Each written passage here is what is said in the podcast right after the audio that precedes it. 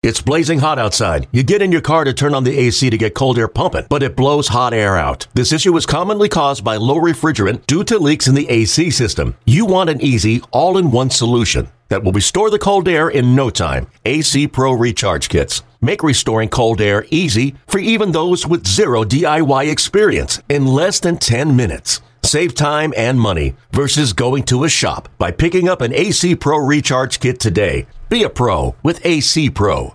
eBay Motors is here for the ride. Remember when you first saw the potential? And then through some elbow grease, fresh installs, and a whole lot of love, you transformed 100,000 miles and a body full of rust into a drive that's all your own. Look to your left, look to your right. It's official. No one's got a ride like this. There's nothing else that sounds like, feels like, or looks like the set of wheels in your garage. With over 122 million parts, you can make sure your number one ride or die stays running smoothly. So there's no limit to how far you can take it. Brake kits, turbochargers, engines, exhaust kits, roof racks, LED headlights, bumpers, whatever your baby needs, eBay Motors has it. And with eBay Guaranteed Fit, it's guaranteed to fit your ride the first time, every time, or your money back.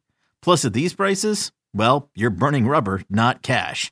Keep your ride or die alive at ebaymotors.com. Eligible items only. Exclusions apply. This is the High Hopes Podcast. High hopes. It's a bunch of baseball nerds talking about the Phillies on radio.com and Sports Radio 94 WIP. Yo! It is another edition of the High Hopes Podcast. Jack, I just want one thing. Just one thing. I want Andy MacPhail bleeping away from my baseball team, Jack. I want him away. I want to never see his dumb face ever again. I'm done. How you doing, buddy? Is that it? Is that? Yeah, is that I mean, I'm sure. I, uh, let's be honest. I'm sure it will not be it in terms of of complaining and being angry about Andy MacPhail. But in terms of my opening salvo, yeah, that's it.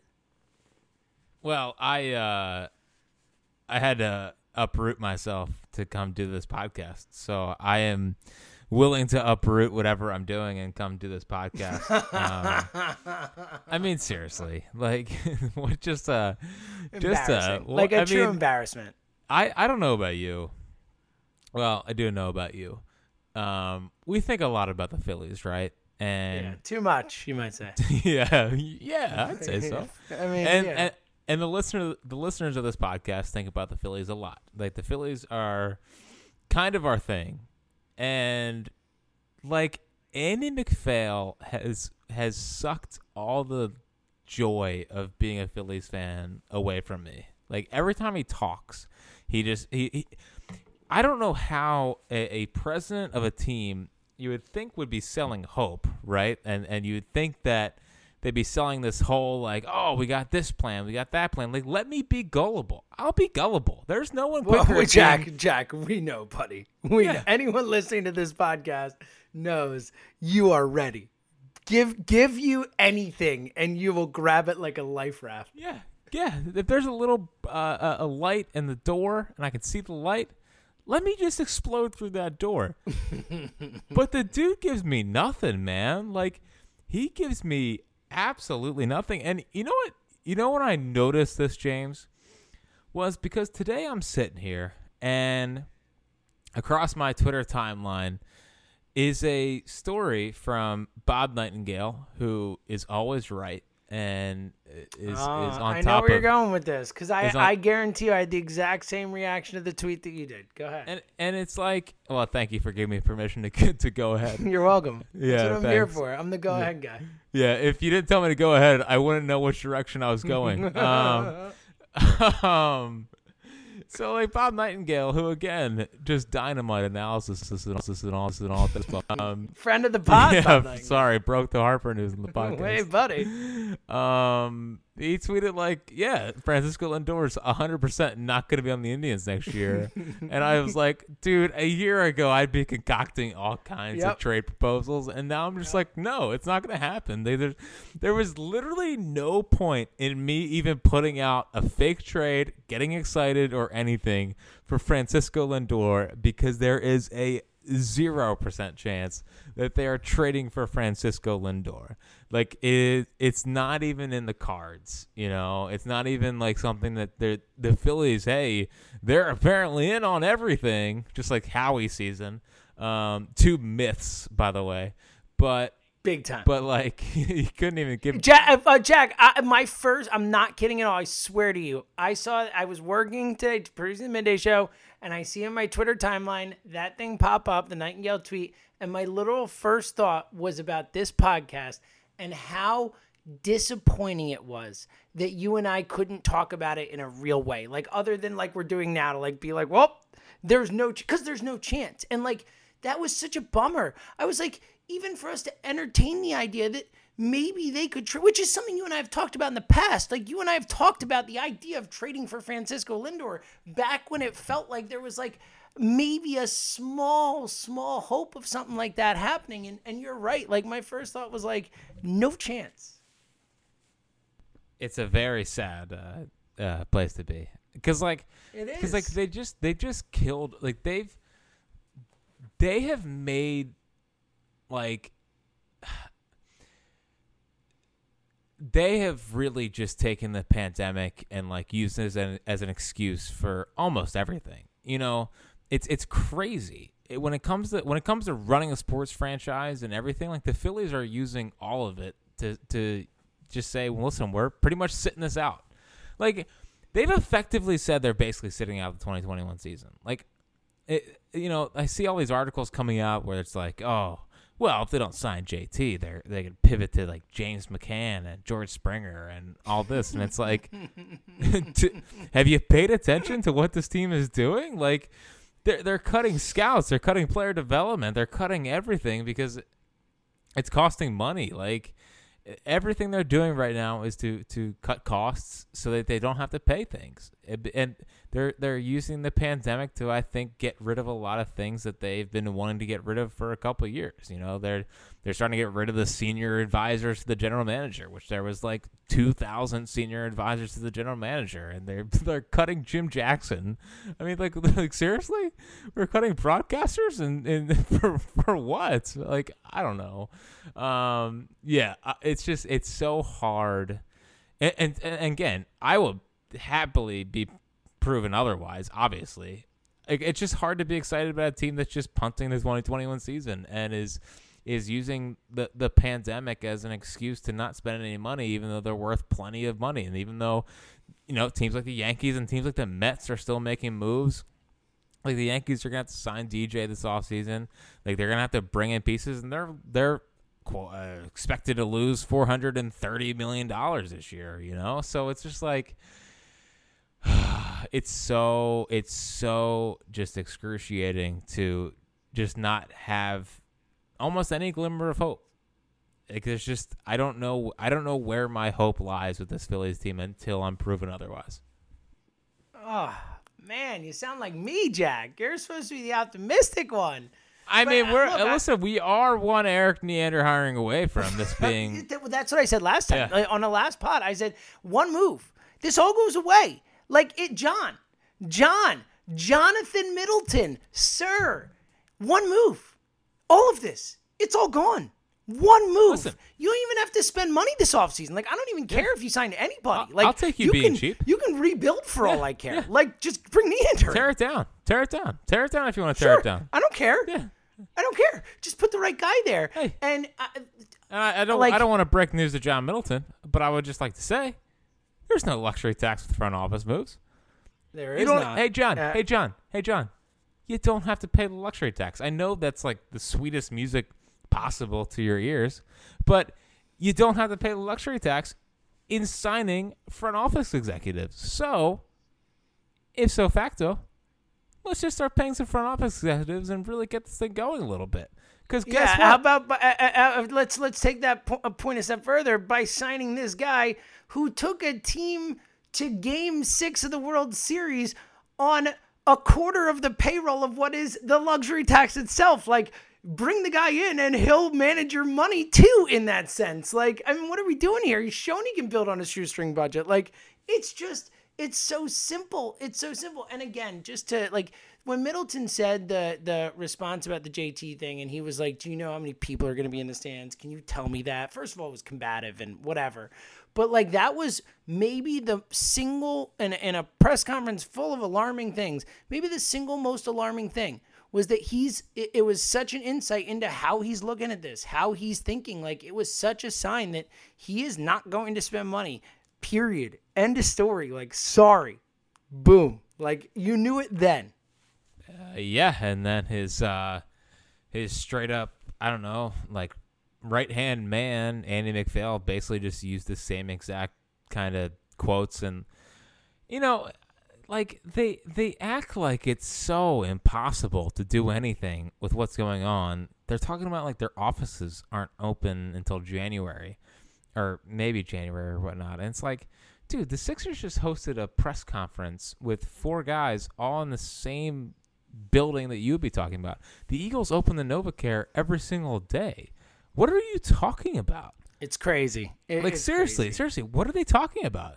Well, I honestly think that Andy MacPhail saying that, saying that, you know, who would want to uproot in the middle of a pandemic is a way to talk about how they're, you know, probably not going to hire a general manager or whatever. Uh, him saying that literally the the same week, days after Daryl Morey had agreed to come to Philly after Glenn Doc Rivers coming to Philly too, but it, literally the same week where where in basketball one of the whatever you want to call it, top five, whatever, like top executives in the sport chose to uproot in the middle of a pandemic and come to this city for for a team in this city. I mean, to say that it, what he said the days after that happened is legitimately, I think it's dumber than if we don't, we don't. I think it's dumber, maybe, than any stupid thing that has ever been said in the history of Philadelphia sports. What about stupid? Like, what about not- stupid money?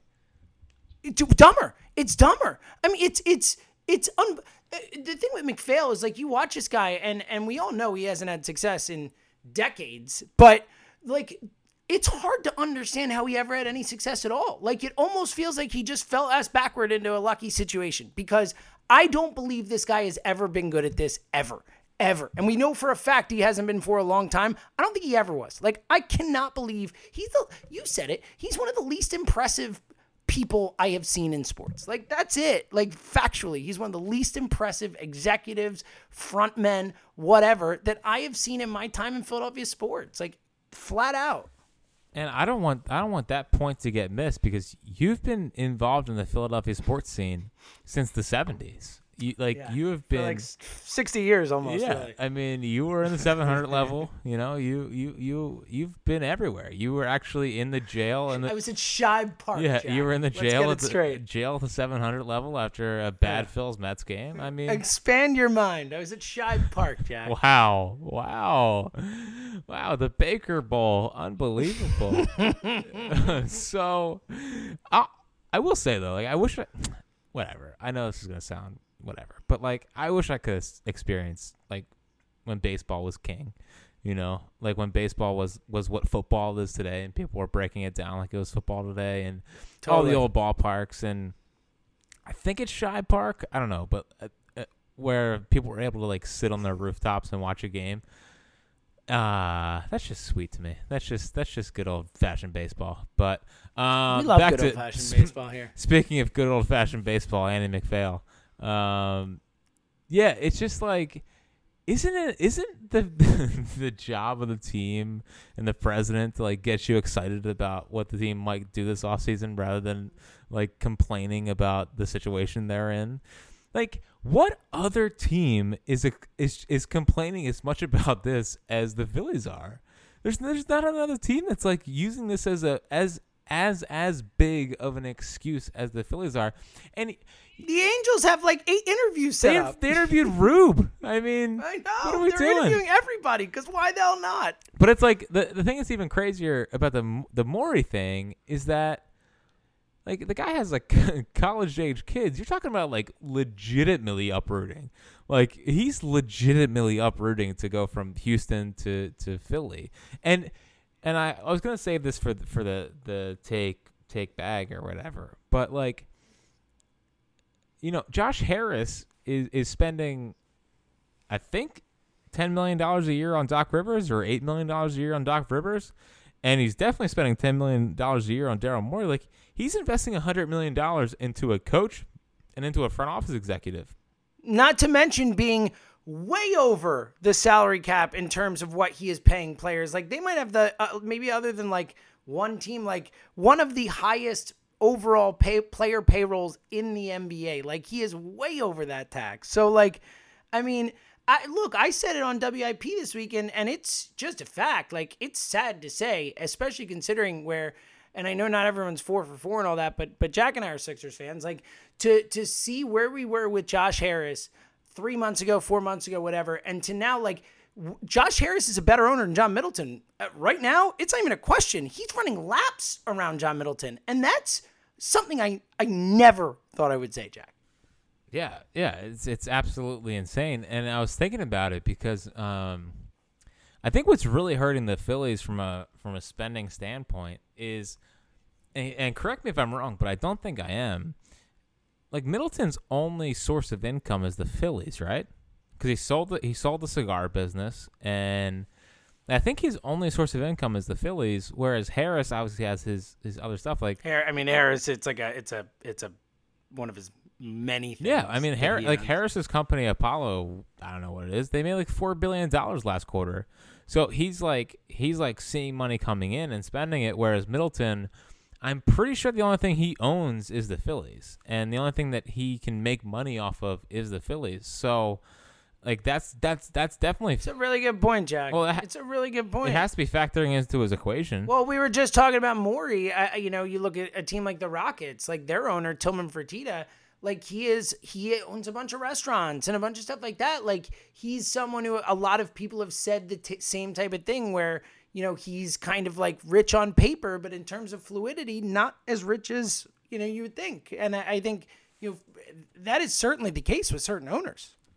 And I, I, I think that's happening here. I think that's happening here. Now, at the same time, uh, billions, right? I mean, billions are still at play here. If he wanted to, he could do whatever it takes. But it sure as heck doesn't seem like uh, it's going to do whatever it takes. Um, the MacPhail presser, the ability for that dude to like sit there with a straight face and and say what he says is just unbelievable to me. Like he pulls out the war thing and Oh and my god, that was embarrassing. did you did you did you watch the press conference did you just hear clips? So I finally watched it. I I heard clips at first, and then I went back and watched. Did it. you enjoy your second viewing experience? Um, dude, I'm, it was worse, honestly, because like once you know everything he's gonna say, and then you have to actually watch it and how he says it and the reaction to the questions he gets and all that, like it really was worse. Like it was worse than even hearing the stuff. And like you would think you would be like you would think it'd be the other way around, where you hear the stuff and then you're desensitized to it. It was worse because it's it's that much more appalling the second time through when you're watching it all in context. Well, yeah, and and especially uh the like the war answer because if he didn't watch it, he he just starts looking down at his notes and like I know, and like know. he thinks that he thinks that he's slick saying like, well, you know, since 2016 we've been like ninth in war. And if you just look at 2018 through 2020, we're actually number one. Like they're citing they're citing a dominant second half from Alec Bohm as a reason as to why their drafting hasn't been as bad. Yeah. And the other insane thing, a dominant 50 whatever Right. games from Alec. right? The other insane thing is the whole like young talent question that was brought up by Howard, and as always, I mean, thanks to Howard for for actually you know you know asking the tough questions and Totally. Yeah. Yeah, he always does. Howard Howard will ask whatever needs to be asked. well, listen, and like Howard is so stuck on the drafting thing and the developing thing because ultimately, I mean, that's how teams win. It's the most important See, thing. it's like, the- it's this- we're stuck on. Yeah. Anyone who's I mean, we, I, I, I ventured to say pretty confidently that no other Phillies podcast covers the draft Yeah. one one hundredth of what we do. So yeah, yeah. What if I told you? Uh, I cannot confirm or deny this. I've spent like I'm, I'm already pretty deep into the 2021 draft. Like I'm already. it would it would be the least surprising Ah, thing dude, you've ever it's said. to just me. the greatest. I mean, it's I- just I, I honestly, I would be shocked if you had said, "What if I told you I haven't even looked at it for 20? That would have been shocking. I've, al- but no, I've already got a couple guys that that I'm sure you. Yeah, do. th- it, I'm sure listen, you do. I'm excited. Like 13th pick in the draft. I'm very excited. I'm very excited. All right, back to Howard. I'm sorry. Just thinking about the 13th pick in the draft again. I know You know, are. you know what else I'm thinking about? 13's my favorite number, Jack. So Is it really? for what it's worth. Yeah. 13's your favorite Yes. number? That was my. 13 my, is my favorite number. 13 was my favorite number growing up, and you want to know why? I would love to. Because of Billy Wagner. Really? Yeah, until he got That's here. super random. Yeah, until he got here, and I was like, oh, don't like Billy Wagner. don't like Billy Wagner. Um, and then I became I was so so I was I was 13 for the longest time, and then I became a 22 because of Okay. why was I why was I 22? Uh, let me think. A 22. Um, it's not a Philly, I don't think, right? It's not a Philly because the Phillies were terrible. No, I was trying. I couldn't think of a single good 22 for the Phillies. Um, This is like I this don't is know, like give it this to is me. like 04 to 06 if we're talking about pitchers and the number 22. 04 to 06. I'm not gonna get it, guys. Clemens, I was a big Clemens guy Clemens was 22 with the In 04 to Yankees with the Yankees and and I didn't remember. that. I Astros. didn't He was one. I know because you watched Clemens in 1987. Well, I remember original. yeah, where he was 21. Yeah. Hey, and, and speaking of, of Roger Clemens, didn't didn't expect to get into this tonight. No, I don't know how the hell we got. I don't know how we got. roll with it. I don't know how we got there. Whatever. Yeah, Let's roll with it. we'll just roll with it. So I would just like to say, I would just like to say that I support Roger Clemens when it comes to throwing the bat at Mike Piazza. I didn't have a problem with the bat throw because ultimately he's just trying to compete and he's just trying to say, "Hey, that's my mound." And ultimately, he wasn't going to hit Mike Piazza and people act like he was he was throwing like a dagger at Mike Piazza. He wasn't. He was just throwing it in his direction and said, "Hey, that's my mound. I'm going to go dominate." So I would just like to say I am pro Roger Clemens when it comes to the bat, quote unquote, throw at Mike Piazza. Yeah, you are you are such a pitcher. that is such a pitcher thing to say. Like, sure, of course you are. Yep. Yep. Yep. All right. So Howard, back to Howard and his question. totally forget where we're talking about. But um oh, yeah. So then the the the stones on this freaking guy to to pull the whole well before uh, Soto and Acuna and all these guys were they were before my administration. That's on the old regime for not getting the job done when it comes to those players. Hey, buddy, it's been five years. I know. been- You have none of those guys. It's been five freaking years. And yes, I am very excited for Johan Rojas, and I think he's being severely underappreciated in the prospect rankings. But for the love of all that is holy, five like you're you're you're you're you're saying you're throwing Ruben's administration under the bus because they didn't unearth Soto and Acuna. And like you're just not taking any blame like how can you not take any blame? Like th- this is what pisses me off so much about these freaking press conferences they had. It's because they try to come out for the first five to ten minutes. Like milton did the same thing and MacPhail did the same thing. Whereas like the first five minutes it's it's like oh you know we're really tough on ourselves and we're really you know we're being self-reflective and well, a hundred years we haven't drafted well, and I am disappointed we've been under 500. And then they get like the simplest hard question and they're like defending every single thing they've done. It's, like, so well, true. Matt Klentak. It's so true. Like Matt Klentak has great character, and uh, our WAR is actually number nine in baseball. I don't care that you're number nine in freaking baseball, and how about you stop using a stat that is skewed for 50 freaking games, and why don't you just evaluate what you're actually seeing in front of your faces? You bring up Cole Irvin, like Cole Irvin even shows a pulse as a major league baseball player as if like that another success of the Matt Klentak era.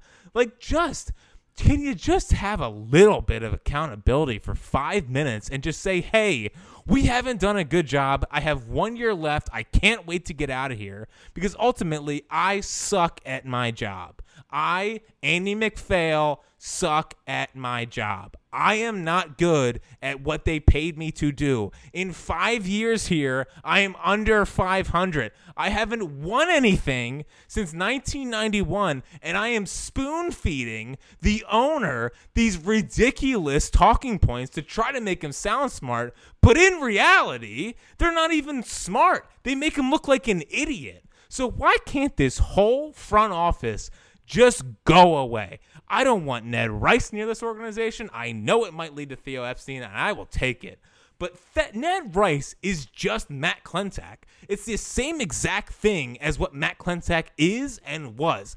You think that Ned Rice, who has never been a GM his entire life, is not going to call Matt Klentak and say, hey, what would you do in this scenario, buddy? And Matt Klentak is not going to tell him what he would do. Like, just blow the whole front office up and just get someone in here that knows what they're doing because these guys are ruining it. Like, they are just ruining it. And what makes me the most angry is before we started this podcast and around when we started this podcast, we were talking about the Phillies being a sleeping giant, a sleeping giant. They've had four top 10 picks since then, including the, the number one overall pick, oodles of money, and they have just ruined it. They have ruined it. And I just I can't take the excuse making and the and the oh, a pandemic has just thrown off our whole thing here. It does that for everyone. You are not the only team that lost money this year. Everyone lost money, including the teams in your division that lost more money than you. Just would you stop with the freaking excuse making and do something about it? And maybe, maybe, just maybe, take the pain for a little bit so that the fans who haven't seen a playoff appearance in nine freaking years can just taste a little bit of success rather than thinking we're just wasting our time.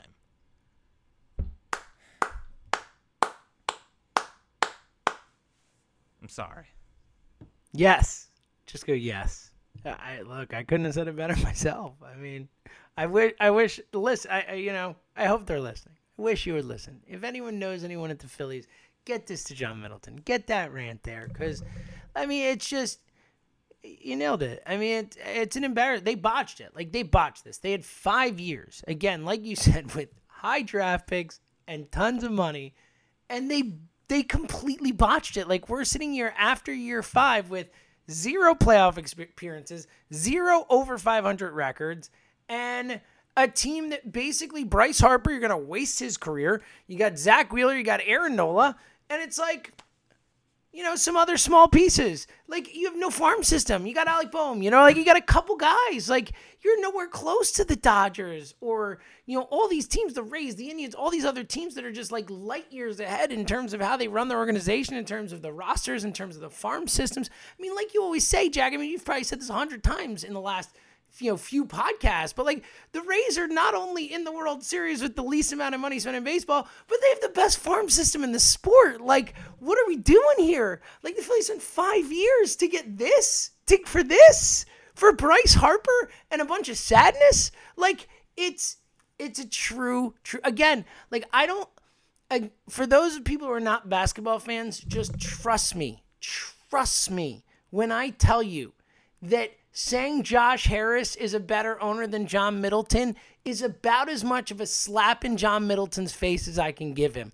Like, that is a you suck at your job, John. Like, that's what you're saying there. Like, it has been a, a, just a disastrous, disastrous ownership job that he has done since he took the reins. Like disastrous. Hiring Andy MacPhail and Klentak and then and then empowering them for the next five years to the point where even when you get rid of Klentak, you don't get rid of MacPhail. Like it's almost like MacPhail has brainwashed him. Like I, it's crazy. Like how is Andy MacPhail here?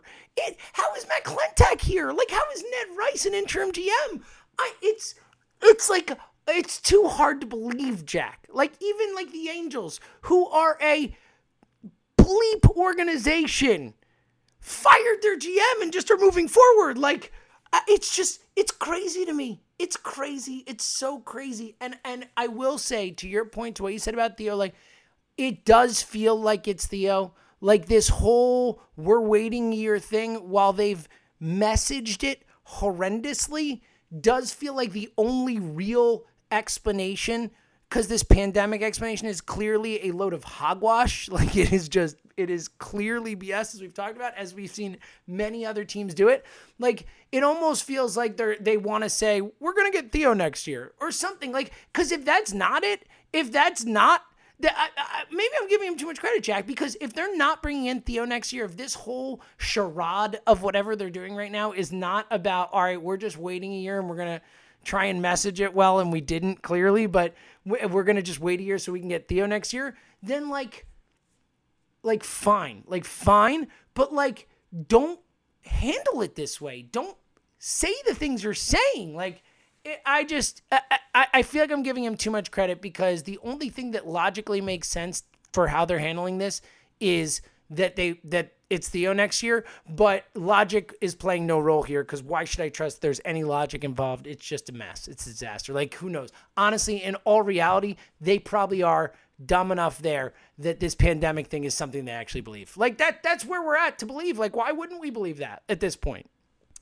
Yeah, and honestly though, like the Morey thing has kind of given me a little bit of hope for a for a Theo kind of reality. Because ultimately, um, like the Morey thing, they they just they lucked into that. Like Morey decided he was leaving, and apparently, if you believe him, he wanted to take some time off and be around his family and whatnot. And the the the Sixers just came calling and offering him all kinds of money to come around their franchise. But ultimately, the Sixers were looking for what the Phillies should be looking for now, which is a president, a guy that could oversee everything. Like you believe in an Elton Brand, that's fine, and you think Elton Brand can do the job, but ultimately, like you want someone above him who uh, can oversee basketball operations and knows knows what they're doing. And, and Morey kind of fell into their laps. And honestly, like the Theo the Theo scenario is kind of falling into their laps. He's a year left on his contract. Um, and actually, I'm pretty sure Neander only has a year left on his contract. So, um, I mean, I'm sure the Rays will do whatever it takes, but that's just interesting of note.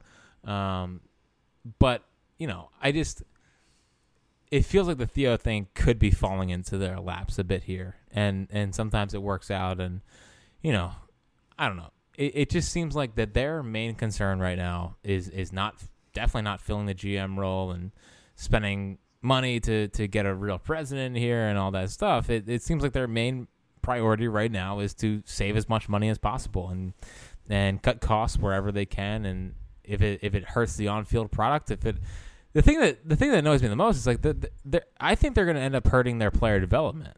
I mean, all that matters in baseball right now is player development. You know, and and, and Middleton's talking about how.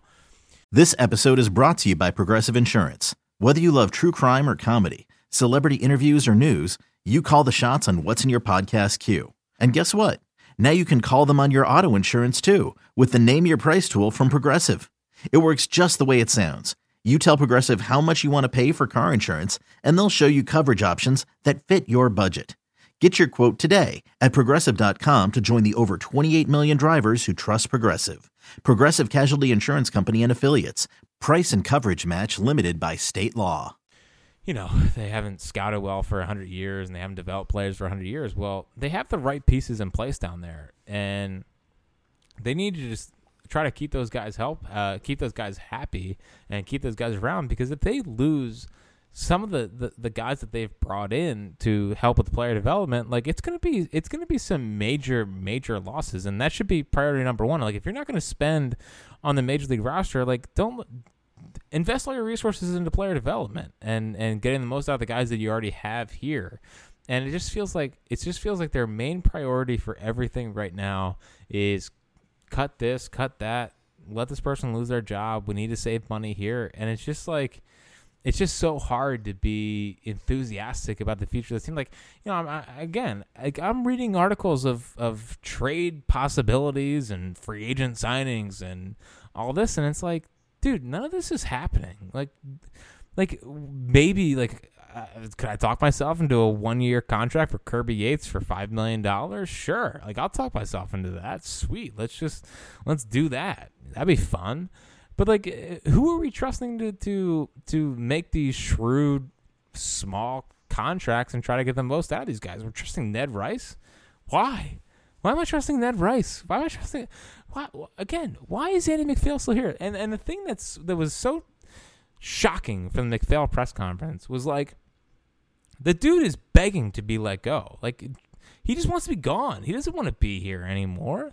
Like there was nothing in his whole 35 minutes that was like, "Oh, he's excited about the future of the Phillies." Like all Andy MacPhail wants to do is just stay at his house in Maryland and probably golf. And like Middleton just won't let him go. He and he's talking about how he'd happily step aside. Great. How about you do some research and bring some guys in and spend some money and get the guy out of here? Because he clearly just wants to be done. Like MacPhail wants to be done. He told him at the, at the last time he signed his contract extension or whatever, this is it. Which is like a little ballsy for a guy who's pretty much sucks his job to say, "Oh, my illustrious career is over after this." But like it's just it's just it's just crazy. It was it was so awful and every time someone speaks from the organization outside of like Girardi, I just feel 10 times worse about them. Yeah, if they never talked, I would feel better about this team. Like it's not even a question. It's not even a question. I would feel better if these guys, if MacPhail and Middleton never cracked a mic, as they say, I would feel better. Like I still, obviously, we wouldn't be excited. We're we're not idiots. We see where things are. We understand how bad the farm system is. We understand all these things, but I would feel less bad. You know, At least I still have some sense of hope. At least I still have some sense of belief because ultimately it exposes that the people in charge of this franchise and and you know obviously we think, we hope, we pray that MacPhail will be gone at, at, the worst next year. But like, especially Middleton, the owner of this franchise, is someone who we don't feel like we can trust to run this franchise. Like, that's the bottom line. When you see this guy talk, it makes you feel less and less like he's the guy who's going to run a franchise that's going to win the World Series, that's going to bring that effing trophy back or whatever, bleeping the bleeping trophy back. Like, like Uh, you see that guy it doesn't inspire that in you. Like how could you possibly see him talk and say oh that's that guy's gonna lead us to the promised land. Like of course you don't. Of course you don't. So i don't know. Let, let's you want to talk about something else? I feel like we've bitched about MacPhail enough. I feel like you know I know. at this point know. i'm sure we're gonna spend the rest of the offseason bitching about him more and stuff. So let, let- I, we were going to talk about some free agent stuff, but that almost feels a little silly. Um, after we just talked about how meaningless it was, I do Well, want to talk about it's hopefully it's hopefully not meaningless, but yeah, and look, we're gonna do our our hopeful shows and all. We'll get there, but you know, MacPhail really angered me, and I think clearly really angered Jack. And it just was, you know, to see that guy talk like that after Middleton's horrible press conference, it just is. It's a lot. It's a lot to take in. Is that fair? I mean, especially given how how much we Do you have any other Like- final thoughts on it? You wanna you wanna put a bow on it? Uh, sure. I love the Phillies, and I think everyone listening to this podcast knows how much we love the Phillies. And I know it sounds like you know we're we're hating or we're just finding the negatives, and I just I just don't think that way. Like I love this team so much that watching them operate this way is causing me like to be really upset about the future of the franchise and to see the to see the front office and the owner act the way that they act in these press conferences is just it gives me absolutely no faith faith for the for the future of this franchise and it it I don't really talk. I don't get to talk about it that much. You know, I don't. I try not to tweet about it. I try not to, you know, on the air is on the air. We're mostly in Eagle season, and I mean, rightfully so. We're not really breaking down the MacPhail Middleton press conferences like it was. If there's nothing else going on, like this is really the only place where I can fully get my thoughts out, and like, it's the first time I've really thought about like what he said and how awful it is for Phillies fans everywhere. And I just think about I just think about everyone out there listening to this podcast and we talk about being diseased and you know, we talk about how the Phillies are all we care about and you know, we get excited about draft prospects and prospects of themselves and Bryce and all that. And it just feels like they don't care. And it, it feels like the the front office doesn't care. And it feels like they're just again like the whole penny pinching thing it's just it's just not it's not sitting well. And especially when you just look at the the roster right now i mean you have you have Rhys, kingery uh, harper wheeler nola like this is a team that you you need to start investing in and they're just I, I have this overwhelming dread that they're just gonna you know punt the offseason punt 2021 and shoot for next season it's just like sweet. So what? So what? What can I talk myself into? So, um, yeah, I, I, just I just hate hearing them talk. I want to feel inspired again, and and ultimately, Neander or someone that's smart becoming the president of this team and, and giving me some semblance of hope and giving the listener of this podcast some semblance of hope is just so massive and i just I, I just hate i hate where we're at right now like i just i couldn't possibly hate where we're at more. Yeah, I think you nailed it. I'm right there with you. Fun times. And again, times. and again, like to to to wrap it with an uh, unlikely but optimistic bow. One move, man. Like one move. Give Erik Neander a blank check, and even look, even if it's not Erik Neander, bring a smart person, a person who, you know, we agree. I mean, Jack and I, the authorities on this, agree is a good hire for that for that role and it all changes. Like immediately like look we'll accept losing a little longer. Like we will we will. We're okay with that. We just need it to be for a purpose. We need a, a, a, a light at the end of the tunnel as jack put it. You know i mean? We need something to look forward to something to believe in in that process. Because if it's ned rice and andy macphail and another losing season and no future and no hope, then what the hell are we supposed to believe in? What the hell are we supposed to have high hopes about? Like, what are the hopes supposed to be? There are none. So I, I think, you know, that's it. Like, that's what it comes down to. Like, hire someone smart to run this team. And, and until then, like, it's just a, an aimless ship floating about, waiting. And again, like to the dude who said we're gonna bring the effing trophy back, to the dude who said I'm gonna spend stupid money, to all that, to like it, like you have to do this, man. Like you have to do this. You put your freaking mouth out there. You said these things. You're the one who created the stakes. We didn't create the stakes. We're the fans. You're the one who said these things. Said I'm bringing the trophy back. Said I'm going to spend stupid money. I'm going to do what it takes to bring a winner back to Philadelphia. Want to be sustained success. All these things like you're the one who said it. You're the one who promised it. It's your job. Like your ass is on the line with this. And all you got to do is hire a smart person. Like that's it. Like it's just so easy. All right.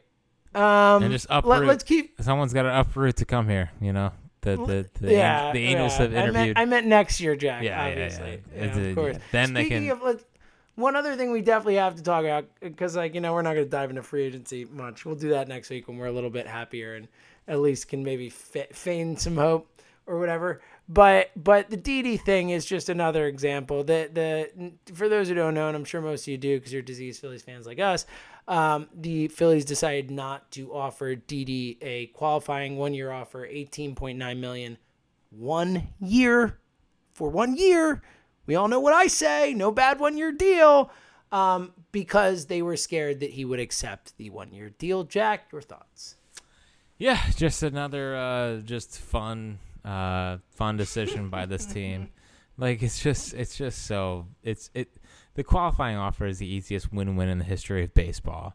you know, you, you if he accepts it, sweet. You get the guy back on a one year deal, and especially for this team, like Bryson Stott is not ready to be the team starting shortstop at uh, next season. And Didi was great. Like Didi was great here. Find me one Phillies fan who doesn't want Didi back. One. I bet you can't. Uh, yeah, I, I have no idea. It's just it's just insane. Like, all right, it's it, it honestly was the perfect scenario shaped up for them. Stott's not ready just yet. I think he's a year away from being ready. They have Didi on a one year deal if he accepts it, or he doesn't accept it and you get a draft pick. Like it's not this hard. It's just it's not this hard. And and again, this is another example of like the the Didi thing really killed me because it's like we're seriously going to be that much of penny pinchers this offseason where we can't even offer the shortstop a, a one year qualifying offer where if he accepts it, it's great for the team. And if he declines it, you have some compensation and he, he gets a multi year deal elsewhere. The only reason that Didi did not get the qualifying offer is because they're terrified he would take it. They're terrified of having to pay a freaking shortstop $18.9 million for one year. Again, for one year. So, yeah, just another, just a, a fun, fun decision um, of a team that is just driving me insane. So, uh, that's what I have to say about the Didi thing. Yeah, I nothing to add. It's it's just a true bummer, especially Didi who like again, I, you know, it really is a true statement. I, I bet you can't find one Phillies fan who watched this team this season who wouldn't want that guy back playing shortstop. I mean, he was awesome. He's you know outside of being super likable and a great clubhouse guy, like we talked about when he was coming in and all that stuff. He was just a good player, like a really strong, solid, sure-handed defender pop, the only player on the team who played in all 60 games. Like he showed up, and all this with a a a actual like high risk guy, like a guy had to wear the mask every game and stuff because he was putting his you know health on the line theoretically to go out there and do this. Like I just, it's it's it's massively incredibly disappointing, Jack. Like it is, I, I can't understate how disappointed I am that they didn't because in my mind, getting Didi for one year at 18-7 is is a coup. It's a steal. You're telling me I can sign Didi for one year? Yes, please, at a very fair price, considering how good he was last year. Like, and considering you know it doesn't look like you're gonna spend money in a bunch of other spots. Like, it. it I would like them to sign him to a long-term contract. Obviously, that seems even less likely now. Um, I just, yeah, it's uh, it sucks, man. It's what cheap, bad teams do. It's what cheap bad teams do. And uh, not my Phillies. Know? Not my Phillies. yeah, well, we need some new Phillies, my friend. Um, all right, what else you got? You got anything else in the take bag? Because I'm I'm I'm all You're out, out, of. Uh, I'm out. Oh, it's I'm so out. disappointing. There's so many fun things. Somehow, somehow we're we're 45 minutes in, and and we really have just railed on MacPhail the entire time, Oh, which we could probably do for another 45, but. You know. yeah, I feel like I cut myself. So there's a lot going on right now, Jack. You might not know that. I feel like I cut. We are in Philadelphia. We're like the epicenter of the world right now. So, you know, Yeah. no biggie. No pressure. No pressure. how about this for for for for in the take mailbag? Uh, how about Johan Quezada, the waiver claim from last week? I would just like to talk about my guy here for a little bit. I'm sure you would. Oh. the floor is yours. Yes. Uh, thank you for for giving me the floor. Um, the right kind of arm to take a bet on. Uh, first off, a Marlins guy, which we are we are very pro Marlins when it comes to developing pitchers. Um, throws 100 miles an hour, which sounds sweet. Didn't know the Phillies knew that was possible. Um, needs to use his legs a little bit more, but there's something in there. I think if you get him with the right kind of coaches and some of the guys in the minor leagues, like listen, I'll take I'll take my shot on 96 to 100 with natural cut on his fastball. Listen, he might have something here. Now, I don't know why Robert Stock didn't like totally get a real shot last year, or why they just outright moved on from him and he's throwing 100 and whatnot. But um, I would like that not to be the case in this scenario because I want guys who throw hard, and uh, he definitely throws hard. And I think there's actually could be more in there with his legs if they use them more. But um, that's all I got to say about that. I think it's I'm, I'm surprised you had that much to say. I think it's really dumb that they declined David Phelps' option. I mean, it's not oh, I agree. I agree. like he it wasn't going to cost that much, and I know I feel like uh, I feel like me and you were like lying. I don't know to the High Hopes listeners and saying that I swear David Phelps is good, but I swear David Phelps is good. David Phelps was good. like- I will stand by that. Like Heath Hembree definitely sucked, and I'm glad he's not here anymore. And they declined his option, which is great. But you know, David Phelps it wasn't going to cost him anything, and the upside was way more than you know what we're probably going to go into next year with. I don't know. I thought it was dumb. yeah, Thanks. I'm glad you agreed with me. Um, cosign. what's your, what is your uh, what's your departing message to Heath Hembree? Like, I mean, he's his option got declined. He will not be on the Phillies next year. Do you do you have any final words? Uh, we don't curse on this podcast. so That's no. true. That's true. That's true. Get the bleep out. How about that? I would Don't let the door hit you on the way out, pal. I would just if you need a ride, call an Uber. I'm busy. I would just like to say that at one point I ush- I uh, uttered the sentence, "I now trust Heath Hembree with my life," and Oh, you did. I remember yeah, that. yeah. Yeah. And I would just like to say, of all the Pivetta takes, the Heath Hembree "I now trust you with my life" is the most egregious thing I've said on this podcast. and I once said, I, I actually agree. You, yeah, you. See, just Nick Pivetta stuff alone, you've said. and I once said that Joey Meneses, who I don't know is still playing Major League Baseball, is or playing baseball anywhere for for that matter, is I said that Joey Meneses is our Max Muncy. So, Yep. um, listen, we, we we chalk him up to L's, and hey, at least you get taken out like a man. Yeah. I appreciate Yeah, that bad about you. Listen, there's no listen.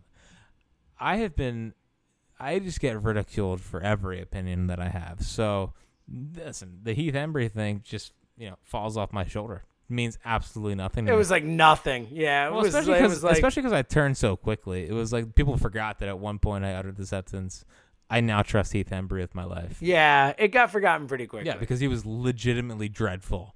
The Yeah, second he I had like one good outing, and then he was like the worst pitcher I've ever seen in a Phillies uniform, yeah, other than maybe Brandon Workman. Mm, No, Workman was better than him, and he was also sure? horrendous. sure, That's the crazy part. Like Heath Hembree, I think Heath Hembree ended with like a nine or ten ERA. dude. Heath Hembree was literally a home run every single time he walked into. Yeah, it was um game. um it, uh, uh, like legitimately hard to believe that someone could be as bad as Heath Hembree was. Well, this bullpen sure did try, didn't they? Dude, they were special, man. Let let's let's put it this way. Let's hope we never see anything like that again. Let's put let's, put it this way: because I don't think we will. we I mean, again, it's second worst of all time if you count this as a real season, which I don't. Let- but whatever. let's put it this way: we won't forget the 2020 Phillies bullpen. Yeah, well said, Jack. You know what? You're, you know what the the 2014 Phillies, the 2016. We're gonna forget a lot of things about those teams. You are damn right, Jack. The 2020 bullpen is, for better or worse, and I think we know which one, forever ingrained in our minds. and I and I can't wait for the 2024 uh, championship parade where Connor Brogdon and Jojo Romero are on the floats heading down Broad Street and they're saying, "Hey, we survived the 2020 Phillies bullpen." See, there you are. There's the Jack we know and love. listen, anytime you need anytime you need me to shed any back. any light of positivity, could only be down for so long. the name of Connor Brogdon will always give me a little smile. I love and. JoJo. Look at you. I honestly like JoJo. I'm in on JoJo. Yeah. I'm not out on JoJo. no. I know the numbers don't look great. I'm in on No. JoJo. That dude felt like he belonged. Yeah, JoJo, JoJo, and Brogdon. Um, I love them. You know, I just, like your children. just, just straight up love those guys. I have Zoe. You have Connor Brogdon and JoJo Romero. yeah, which is more rewarding? I'm gonna guess Zoe, but you know. Uh, speaking of uninspiring baseball men, how about Rob Manfred? Um, you know, not only did we have to listen to Andy MacPhail, but we had to listen to the Andy MacPhail of commissioners say that, um, hey, guess what? Thinking about uh, neutral site World Series next year. Oh, I know. It's like, Dude, bro. just fire him into the sun. I mean, in all seriousness, like a neutral site World Series. I mean, why does baseball have to be the way that they are? there's nothing more beautiful in the sport of baseball than seeing if a pitcher can handle pitching in an opposing uh, stadium. You know, like there's so many legendary moments, like being able to shut up forty five thousand guys. or Eh, It's not even a fans. question. It's like, Like I honestly would say of all the weird crap that this season had, like the thing that I didn't expect, and we talked about, it, we knew it would bug us a little bit and stuff, but like the no fans really felt awful. yeah, it was like, it was and so and dumb. Whatever. it was just awful. Like it was awful. Like it really was awful. And and like particularly playoff baseball. Like and you talked about it before the season, but it just rung true. Like, like you need a full stadium. Like the, none of this, none of this crap. Like none of this BS. It is it is unacceptable. Yeah, And you need your fans there. Yeah, and, and like part of part of what makes postseason baseball so special is is the crowd reactions. You know, you still get chills thinking about what the crowd was the crowd was like. Of course, it's one of the biggest Yeah, parts. of like it. the it's- J-roll, it's- yeah. What do you want to make it like the Super Bowl where no one cares and it's not like a, you know, like the, the every every single person who's ever gone to a Super Bowl, other than people say the Eagles won mostly because there were a lot of Eagles fans there, but like for the most part, it's like a very septic, you know, kind or eh, you know, like kind of antiseptic, whatever it is, like kind of just very like um. You know, like no one cares. Like it's a bunch of people who are not fans of either team for the most part. A bunch of business people, a bunch of you know people who got free tickets, whatever it is. Like it's not you know business stuff. Like it's not a real crowd. It's not like a feel of a crowd. Right. So Yeah. I, I am with you. I this just- this better not stand. Stop. Just Rob. Every every idea that you have Just that pops into your head, just say that's a dumb idea, and it'll probably work out in your favor a majority of the time. And then step down as commissioner and let someone else take over. How about you let someone who actually likes baseball? Um. Yeah, wouldn't that be nice? Actually cares about watches. You know, baseball likes baseball. Yeah. It'd be nice. Yeah. What else you got? Uh, I guess I'll make this uh second to last thing. Um, somehow, somehow, with literally nothing to talk about, we've gone an hour again. I I, just, I don't know how these things you happen. You keep doubting the the stuff that we have to talk about. I literally inside baseball because we never lie to the Hives listeners. I said to Jack earlier today, I was like, like I have nothing to say. Like we, like I was like, you know, I love High Hopes. I love talking to you. I have nothing to say tonight. Like I don't know what. There's other things going on. My interests are elsewhere. I'm just I don't have anything to say. And somehow we're we're about to be an hour in and we're still talking to each other. So I guess that that says something. And you said, Jack said, hey, you know, once we start talking, it'll be yeah, good. So, and, and you're once I said, So, "Hey, when that red light turns on, you did say I that. I know what's gonna happen." so, um, yeah, one rant later, and we're here. Um, I tell you what, I, I'm trying not to get too excited about the free agency, but I just I can't stop thinking about the idea of like one year or maybe two year deals in the scenario, but uh, give me a one a one year deal for Garrett Richards and Charlie Morton. Just give me those guys for one year and just see what happens. I love Garrett Richards. I've loved Garrett Richards forever, and just in watching him in San Diego last year, I was like, "Oh, this guy's disgusting." Like I could never imagine a guy with stuff being on the Phillies, but um, Garrett Richards is here. I would love Garrett Richards. He may only make like I don't know ten starts next year until he gets hurt, but I want those ten starts to be in the Phillies uniform. Also, the Phillies, uh, probably not true, but in my mind, true. Fix Charlie Morton. Um, and I think it's just nice. It would, it would be nice of Charlie Morton to say, all right, you guys clearly were the ones that got the most out of me. Um, I'm to sign back in Philly on a one year deal. And uh, listen, the best postseason pitcher in the sport right now gets to go to Philadelphia and probably not make the postseason. So, um, very much in on Charlie Morton and Garrett Richards on one year deals. I know we're not at our free agency episode, but like, We'll get there. I'm very, I We'll would definitely be. I would nice be. to see. Did you see Jeff Passan said that free agency this year is going to move like molasses? Oh, he said Great. It's great. Well, there's no, there's no winter meetings. no, let's get everyone excited about three months of baseball free agency. Unlike the NBA or the NFL, where they have midnight that night, whatever it is, July 1st, everyone's like, yeah! And people talk about it, and people are excited about it. You know, in the news cycle, nah, let's just drag it out over the next three months. Awesome. I will. s- I Baseball. will say it again. I will say it once. Well, I've said it once. I'll say it again. Whatever the term is, I liked that the Harper thing was dragged out. It made it it made it way more special. If Harper signed on midnight of the first night of free agency, it would not have felt as special as it did when Harper signed. That's fine. That's fine. Thank but you. it, I don't think it's the best thing for the sport. Regardless, it, for us, we're gonna have a lot of time to talk about. Yeah, it, we got sure. literally About guys months. the Phillies won't got- get it. It'll be super year- fun. maybe- I can't. I can't wait to cover the Francisco Lindor to the Mets trade. It'll be great. Yes. We have maybe years to talk about this free agency class and and and when they sign. Terrific. Terrific. You got any uh, anything else in the take back? I think we are one week away from the high ops cans. I sent them to you oh, the other day. Oh yeah, day. you sent me one. It, it looks amazing. It is. It is. I can confirm it's going to be the real deal. It's gonna be amazing. I, they are in. We're waiting for everything else to get in at Four Fingers Brewing Company. Um, but the high hops cans are here, and they are glorious. Cosign. Go get them. They are absolutely amazing. Like one of the coolest things that has happened in 2020 is I have cans. I'll say that, no doubt. Never a doubt. All right, you got any final thoughts, Big Dog? No, I don't have anything. Final thoughts. Uh, just counting down the days until Andy MacPhail is no longer here. Yes. That honestly, that's all I want. Just, just go away. Just leave. Just be done. Bring me someone smart, John. All right. Uh, I'm like going down a pit of. When I think about this team, I go down a pit of despair. It's so sad, Jack. Just end it. Just end the podcast. End the podcast. We're signing off. There's no more despair needed. He's Fritz himself. We'll see you later.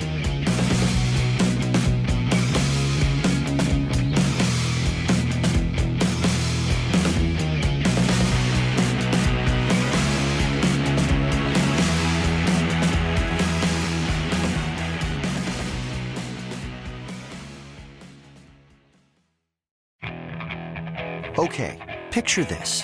It's Friday afternoon when a thought hits you.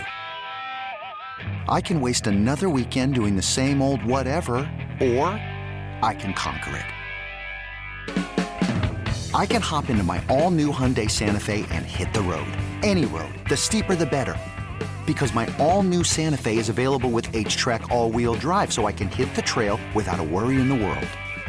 Heck, with three rows and best in class rear cargo space, I can pack the whole family in with all our gear. We've got available dual wireless charging for our phones, so we'll never lose touch with civilization, and we won't lose touch with the primordial power of Mother Earth. So, which is it? Waste the weekend or do something a little more epic? And conquer it in the all new Hyundai Santa Fe. Visit HyundaiUSA.com or call 562-314-4603 for more details. Hyundai, there's joy in every journey.